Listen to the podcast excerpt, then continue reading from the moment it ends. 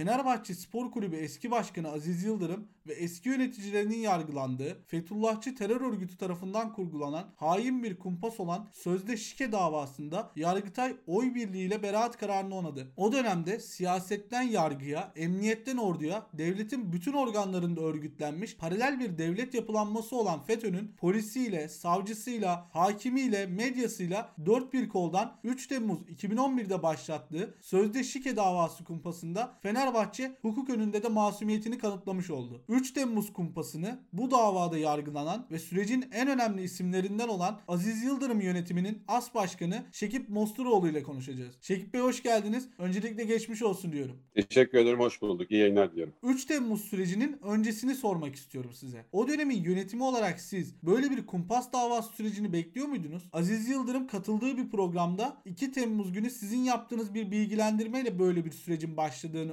öğrendiğini açıklamıştı. Siz Fethullahçı çetenin bir saldırısı olduğunun farkında mıydınız? Şimdi 3 Temmuz sürecinin yani bu boyutuyla olduğunu 2 Temmuz'da bilmiyorduk açıkça. Biz 2 Temmuz günü yakın tarihte yani 2 Temmuz'a yakın tarihte medyada çıkan bazı haberlerle ilgili bir arkadaşın bana iletmesiyle konudan haberdar olduk ama yani bu boyutunu kesinlikle bilmiyorduk. Dolayısıyla yani zaten bilmediğimiz şu şu kadar belli ki yani biz operasyon yapıldığı anlarda saatlerde de neyle suçlandığımızı çok iyi anlayamamıştık. İlerleyen saatlerde Türkiye'nin gündemine oturunca işte dışarıdan avukatlarımız bize bilgiler verince operasyonun büyüklüğünü anladık. Tutuklandığımız andan itibaren de bu operasyonun e, benzer şekilde Ergenekon, Balyoz, İzmir Casusluk, Oda TV gibi kamuoyuna mal olmuş. Daha sonra da kumpas olduğu ortaya çıkmış. Süreci yöneten kişiler tarafından yönetildiğini çok net olarak anladık. Fethullah Gülen'in yakın çalışma arkadaşlarından Hüseyin Gülerce 15 Temmuz sonrası katıldığı bir programda Aziz Yıldırım'ın FETÖ aleyhinde söylediği sözler sebebiyle böyle bir kumpas sürecinin başlatıldığını, bütün amacın Aziz Yıldırım'ı tasfiye etmek olduğunu söylemişti. Ayrıca bu hain yapının bütün spor kulüplerinin içine bir şekilde sızmış olması fakat Fenerbahçe Spor Kulübü'nde böyle bir sızmanın gerçekleşememesi neticesinde bu kumpasların tertiplendiği de farklı çevreler tarafından kabul ediliyor. 3 Temmuz'da asıl amaç neydi? Fenerbahçe Spor Kulübü neden böyle bir kumpasa maruz kaldı?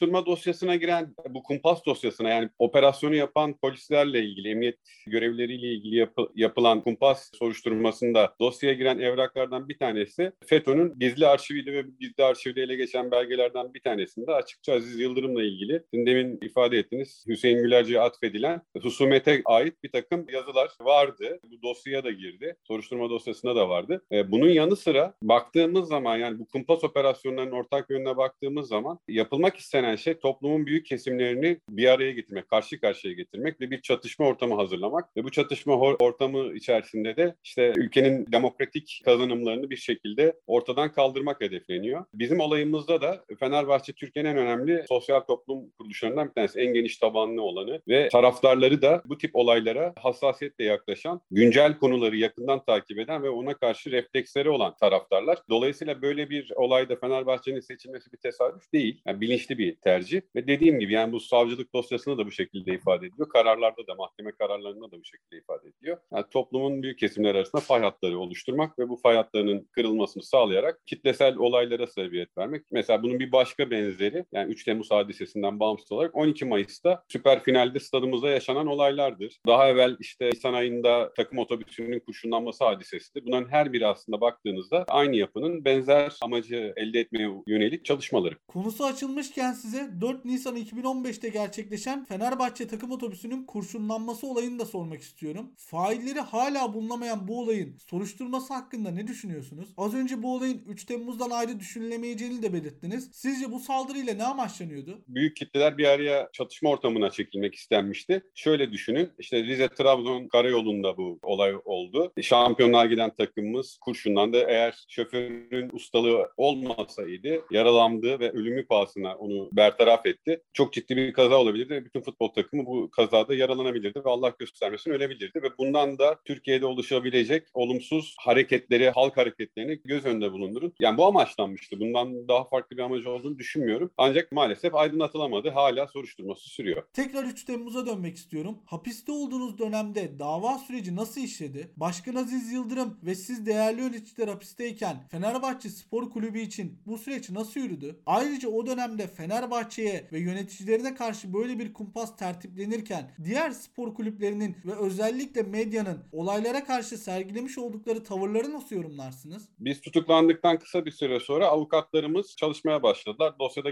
gizlilik kararı vardı. Aralık ayında iddianame verildi ve o Aralık ayından itibaren dosyadaki gizlilik kararı kalktı. Biz sadece başta kendimizle ilgili suçlamalar kısmını bilebiliyorduk. Yani dosyanın bütününü göremiyorduk. O tarihten itibaren tüm dosyayı görmeye başladık ve avukatlarımız kendi aralarında çok iyi organize oldular. Savunmalar hazırlandı. Kulüp boyutu zaten dışarıda kalan yöneticilerimiz hem kulübün yönetimi hem bu davanın desteği konusunda bize her türlü çabayı, gayreti sağlıyorlardı. E, ayrıca da tabii taraftarımız dışarıda organize oldu daha birinci günden itibaren. Taraftarımızın organize olmasıyla zaten bence en önemli kazanım elde edildi. Bu yapı diğer kumpas dosyalarında olduğu gibi işte 3-5 gün içerisinde unutulabileceğini veya işte taraftarın tepkisi kalabileceğini düşünüyordu sanırım. Ama böyle olmadığını gördü ve geri adım atmasına sebebiyet verdi. Tabii bunun organizasyonu tamamen aslında yani taraftarın organizasyonu kendiliğinden gelişti. Yani taraftarlar geliştirdi. O hareketi geliştirenlere de tek tek şükranlarımı, minnetlerimi sunuyorum. Çünkü onlardan bir bölümü şu an hayatta değiller ve bu davanın bittiğinde, neticelendiğinde görmediler. Böyle bir süreç yaşandı. Operasyonun ilk günlerinde, ilk aylarında medya inanılmaz bir karalama, itibarsızlaştırma, peşinen şüphelileri suçlu kılma gayretine girişti. Ve bu günlerce, saatlerce bütün ulusal medya, klasik gazeteler, medya yayın kuruluşları, internet vasıtasıyla bu sürekli işlendi. Ancak tabii ki süreç ilerledikçe özellikle 15 Temmuz darbe teşebbüsünden sonra bu yapının kanlı yüzü de ortaya çıkınca ve bütün kesimler bizim sürecimizi daha iyi anlamaya ve empati kurarak işte o dosyanın içeriğine daha fazla hakim olmaya başladılar. Ama herhalde tahmin ediyorum ya yani ben öyle nitelendiriyorum. Herhalde bir utanma tavrı belki bir refleksi. Başlangıçtaki hatasını kabul edip özür dileyen, özür diledikten sonra da pozisyonu değiştiren kişi sayısı çok fazla değil. Yani bunu yapan kişi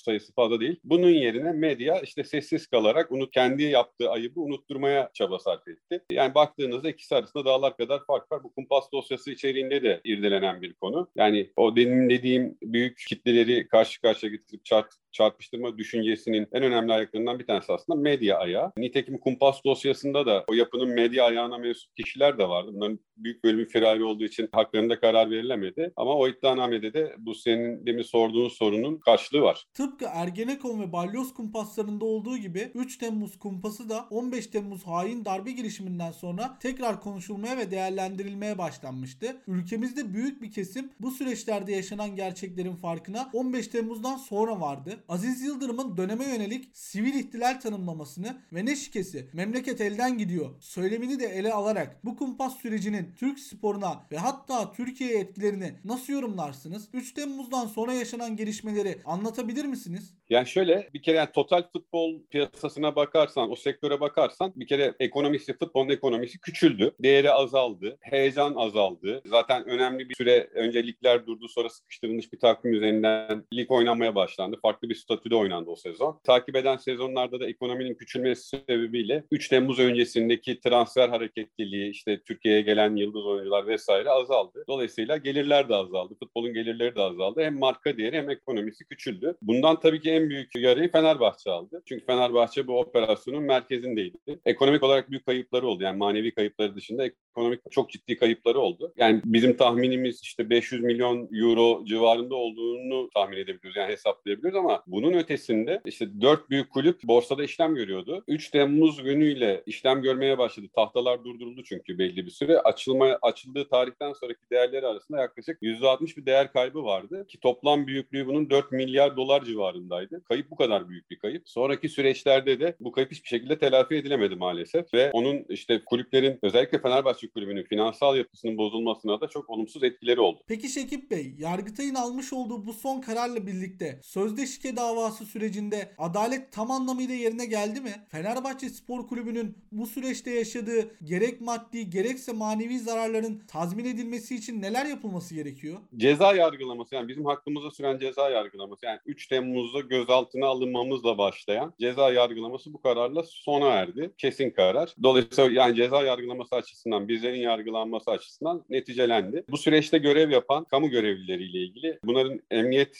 ayağıyla ilgili olan kısmının davası bitti istinaf aşamasında. Hakim ve savcılarla ilgili olarak Bakırköy Cumhuriyet Savcılığı iddianame düzenledi. İddianame kabul aşamasında eğer kabul edilirse Yargıtay'da yargılanmaları başlayacak. Onun dışında yaklaşık bir 50-60 kişilik bir grupla ilgili o demin bahsettiğimiz medyada bu operasyonu destekleyen işte büyütüp kamuoyundaki etkisini arttırmaya yönelik faaliyette bulunan kişilerle ilgili yapılmış suç duyurusu var. O henüz karara bağlanmadı, bekliyor. Yani savcılık aşamasında. Bunlar cezai boyutu. Maddi boyutta biz yargılananların TCK 141'e göre tazminat davası açma hakkı var 3 aylık süre içerisinde. Bizim bununla ilgili henüz bir kararımız yok. Şahıslarımızla ilgili henüz bir kararımız yok. Olursa kamuoyunu bilgilendiririz bununla ilgili. Kulübün maddi kayıplarla ilgili çalışmaları var. Bizim dönemimizde başlayan çalışmalar var. Bizden sonra da Fethi Bey başkanlığında, Fethi Pekin başkanlığında bir çalışma yürütülüyor. Zaman zaman bize de istişare ediyorlar. Biz de fikirlerimizi, bilgilerimizi elimizden geldiğince sunuyoruz. Futbol Federasyonu aleyhine bir dava açıldı. Pilot bir dava olarak açıldı. Bu UEFA'ya katılmamadan dolayı kulübün uğradığı garanti gelirlerin kaybı ile ilgili bir dava açıldı. O davanın miktarı arttırılabilir. Ee, yanılmıyorsam 200 bin, 200 milyon liralık bir dava ama miktarı arttırılabilir. Tabii aslında zarar bununla sınırlı değil. Daha büyük. Demin de söyledim yani biz 500 milyon euroya kadar ulaşabilecek bir maddi zarar hesaplamıştık. Şimdi bu zarara kim sebebiyet verdi? Bu zarara idarenin çalışanları zarar verdi. Yani İçişleri Bakanlığı'nın emniyet görevlileri, Adalet Bakanlığı'nın hakim ve savcıları sebebiyet verdi. Objektif sorumluluk dediğimiz hukukta bir sorumluluk kabulü var tazminat anlayışında. Dolayısıyla bu kişilerin bu kusurlu davranışlarından dolayı uğranılan zararları idarenin tazmin etmesi gerekiyor. Biz de dönemimizde bu konuyu ele alıp değişik mecralarda dile getirmiştik. Sayın Ali Koç da benzer şekilde dile getiriyor. Yani bu bir dava açma şeklinde olmayacaktır diye tahmin ediyorum. Bu devletle bir helalleşme şeklinde yani bu zararların bir şekilde karşılanması, giderilmesi vasıtasıyla yapılacaktır diye düşünüyorum. Ki nitekim Ali Bey'in açıklamaları da öyle. Ama tabii ki kulübün alacağı inisiyatifler bugünkü yönetimin bileceği iş. Hani ben sadece bilebildiğim ve tahmin ettiğim kadarını söylüyorum. Ama yani kamuoyuna yansıyan açıklamalarında da Sayın Ali Koç benzer şekilde ifadeler verdi. Ya tabii yani bir dönemin neticede bu kulüpler kamu yararına çalışan dernekler. Yani bir, bir grubun taraftarı, taraftar grubunun desteklediği yapılar olmakla birlikte aslında yapısal olarak kamuya aitler. Ve uğradıkları zarar kamunun uğradığı zarar. Ve bu zarar bir şekilde tazmin edilmesi gerekiyor ve gerçekten de bu zarar bu kulübün maddi yapısı üzerinde çok kalıcı hasarlar oluşturdu. Yani bu hasar mutlaka giderilmesi gerekiyor. Ya bunu ben devletimizin de anlayışla karşılayacağını düşünüyorum. Mutlaka bunu her boyutuyla ele alıp inceleyip bir şekilde helalleşme olacaktır diye düşünüyorum. Sizce Türk sporu FETÖ'den tamamen temizlendi mi? Bu kumpaslar tertiplenirken kurumların en kritik organlarında bulunan çete mensupları görevlerinden tamamen uzaklaştırıldı mı? Benim tahminim Türk ulusunun, Türk milletinin bu tip kumpaslara karşı gözü açıldı. Özellikle sosyal medyada çok kolaylıkla bu tip olaylara karşı bir araya gelip hem fikir birliği oluşturabiliyor hem etki oluşturabiliyor. Tepkisini anında verebiliyor. Dolayısıyla bu tip kumpasların artık kolay kolay yaşanacağını düşünmüyorum. Ama tabii ki ihtiyatlı olmak lazım. Yani eğer tedbir alınmazsa belli bir zaman sonra bu tip yapılar tekrar filizlenip yeniden serpilebilirler. Dolayısıyla yani ihtiyatlı olmak lazım ama tabii ki 3 Temmuz günündeki tecrübesizliğimiz, bilgisizliğimiz, tırnak içinde konuya cehaletimiz artık yok. Herkes bu konuda tüm Türkiye uyanık artık. Dolayısıyla yani bu tip bir şeyin olabileceğini zannetmiyorum. Ben bunu her yerde ve bu kelimelerle söylerim ve motto oldu benim için. Yani Türkiye'de özellikle 15 Temmuz darbe teşebbüsünden sonra bu yapının devlet kurumlarından temizlenmesi konusunda devlet inanılmaz bir refleks gösterdi. İşte 5000'e yakın hakim, savcı, binlerce polis, binlerce subay, az subay, asker ilişiği kesildi. Bütün kamu kurumlarında temizlik yapıldı. Hala da yapılmaya devam ediyor. İşte baktığımızda bir yandan baylok operasyonları, bir yandan ardışık aramayla ilgili operasyonlar sürüyor ve bunlarla da her gün yeni yeni kurumlardaki temizlenmelere şahit oluyoruz. Ben açıkça bunu her yerde söylüyorum ve söylemeye devam edeceğim. Türkiye böyle bir temizlenme, arınma süreci yaşarken, et balık kurumunda bile bu yapı temizlenirken, özellikle futbol genelinde spor sektöründe ve medyasında herhangi bir temizlik yapılmadı. Yani 6-7 tane futbolcunun ismi geçti. Bunlardan ceza alan bir iki tanesi oldu. Cezaları infaz edildi. Ama hiç kimse mesela onların dosyalarında, onların ifadelerine bakmadı. Yani kamuoyu bilmiyor. Yani bizler biliyoruz. Yani okuyanlar, takip edenler biliyor. Acaba kimlerin de bu yapıyla ilişkili olduğunu söylediler. Ve bunların da ifadelerine geçen bu ilişkili kişiler bugün neredeler, ne yapıyorlar? Bunun dışında yine o, o dönemde mesela yine ben bunu çok böyle sık gündeme getiriyorum. Tesadüfen öğrendiğimiz bir şey. 2018 yılında, 2017 yılında milli takım Amerika turnesine katıldı. Bu turne sırasında da Pensilvanya'ya özel seyahatler yapıldı minibüsle. Mesela buna kimler katıldı? Bu katılan kişiler bugün spor medyasında, spor yönetiminde görev alıyorlar mı? Yani biz gitsem samimi söylüyorum yani isim isim sayacağım. Hani bilmiyorum niye ben o seyahate gitmedim. Yani seyahate gitseydik en azından şahitliğimiz olur ama gidip o konuya hakim olan, şahit olan insanlar var. Ya en azından yani samimiyet olarak, samimiyet testi olarak bu insanlarla bir kamuoyu yüzleşse ve bunlar kamuoyuna şu anki duruşlarını, o günkü pozisyonlarını izah etseler ha biz de samimi bulsak veya bulmasak. Yani ceza boyutunu da geçti. Ama yani bunun olmadığını görüyorum ve tam tersine şunu görüyorum. Geçenlerde bir YouTube kanalında seyrettim. İsim vererek söylediler yani üstelik de. Ben hani şu an isimler bile aklımda değil ama yani isim vererek söylediler. O tarihte X gazetesinde görev yapan bir gazeteci bugün Anadolu Ajansı'nda çalışıyor. Z gazetesinde çalışan ve bu konuyla ilgili sürekli haber yapan bir arkadaş TRT'de çalışıyor. Yani kamu kurumlarında çalışıyor. Bırakın özel sektör, yani kamu kurumlarında çalışıyorlar. Yani şimdi bu o zaman hani bu büyük mücadeleyi, so, yargının 10,5 yıl bu mücadele içerisinde meşgul edilmesini, yeni yeni açılan davaları bence ciddiyetini şüpheye düşürüyor, tehlikeye atıyor. Yani ikisi bir arada olmaz. Eğer hani samimi davranacaksak, samimi olacaksak bence orada da bir temizlik yapmak şart. Şekip Bey, 3 Temmuz 2011'de başlayan ve geçtiğimiz günlerde Yargıtay'ın almış olduğu son kararla birlikte Fenerbahçe Spor Kulübü'nün bu süreçten tamamen aklanmasıyla nihayete eren sözde şike davası ile ilgili sorduğum sorulara vermiş olduğunuz yanıtlar için size çok teşekkür ederim. Son olarak da şunu sormak istiyorum. 4 yıldır görevde bulunan mevcut Ali Koç yönetimiyle birlikte alınan başarısız sonuçlar neticesinde Fenerbahçe Spor Kulübü'nün tekrar bir seçim sürecine gireceği konuşuluyor. Sizin de içinde bulunduğunuz Aziz Yıldırım yönetimi yeniden aday olacak mı? Ya da yönetiminizin başkanlık için desteklediği herhangi bir isim var mı? Aziz Bey sürekli söyledi, tekrarladı. Her yerde de söylemeye devam ediyor. Yani böyle bir adaylık ve süreç Sayın Başkan için yok. Bizim de böyle bir düşüncemiz yok. Yani bir kere şunu ayırt etmek lazım. Böyle bir algı var. Yani belki de sen soruyu onun için bu şekilde sordun. Yani bu günlük siyaset gibi bir şey değil kulüp siyaseti. Yani sürekli çalışan bir muhalefet yok. Biz şu an bir taraftarız. Sadece bir taraftarız. Taraftar olarak bir taraftan ne düşünüyorsa en fazla onun kadar düşünebiliyoruz. Ondan daha fazla düşünemiyoruz. Tabii ki üzülüyoruz, dertleniyoruz. Biz kulüp için hapis yattık. Üzüntümüz belki bir derece olarak onlardan daha fazla ama bununla sınırlı. Yani yoksa hani böyle sürekli bekleyen, çalışan, aman bir genel kurul olsun da o seçimi kovalayalım diyen bir yapı yok. Bu olmadığı gibi de mesela bir eksiklik olarak söyleyeyim bunu. Eskiden kulüpçülük vardı. Yani bu gruplardan bağımsız olarak. Yani kulübün içerisinde, kulüp tesislerinde işte yaşlılar bir araya gelir, fikirler üretir. Bu kulüp içerisinde bu fikirler yer bulur, ilgi olur. Bu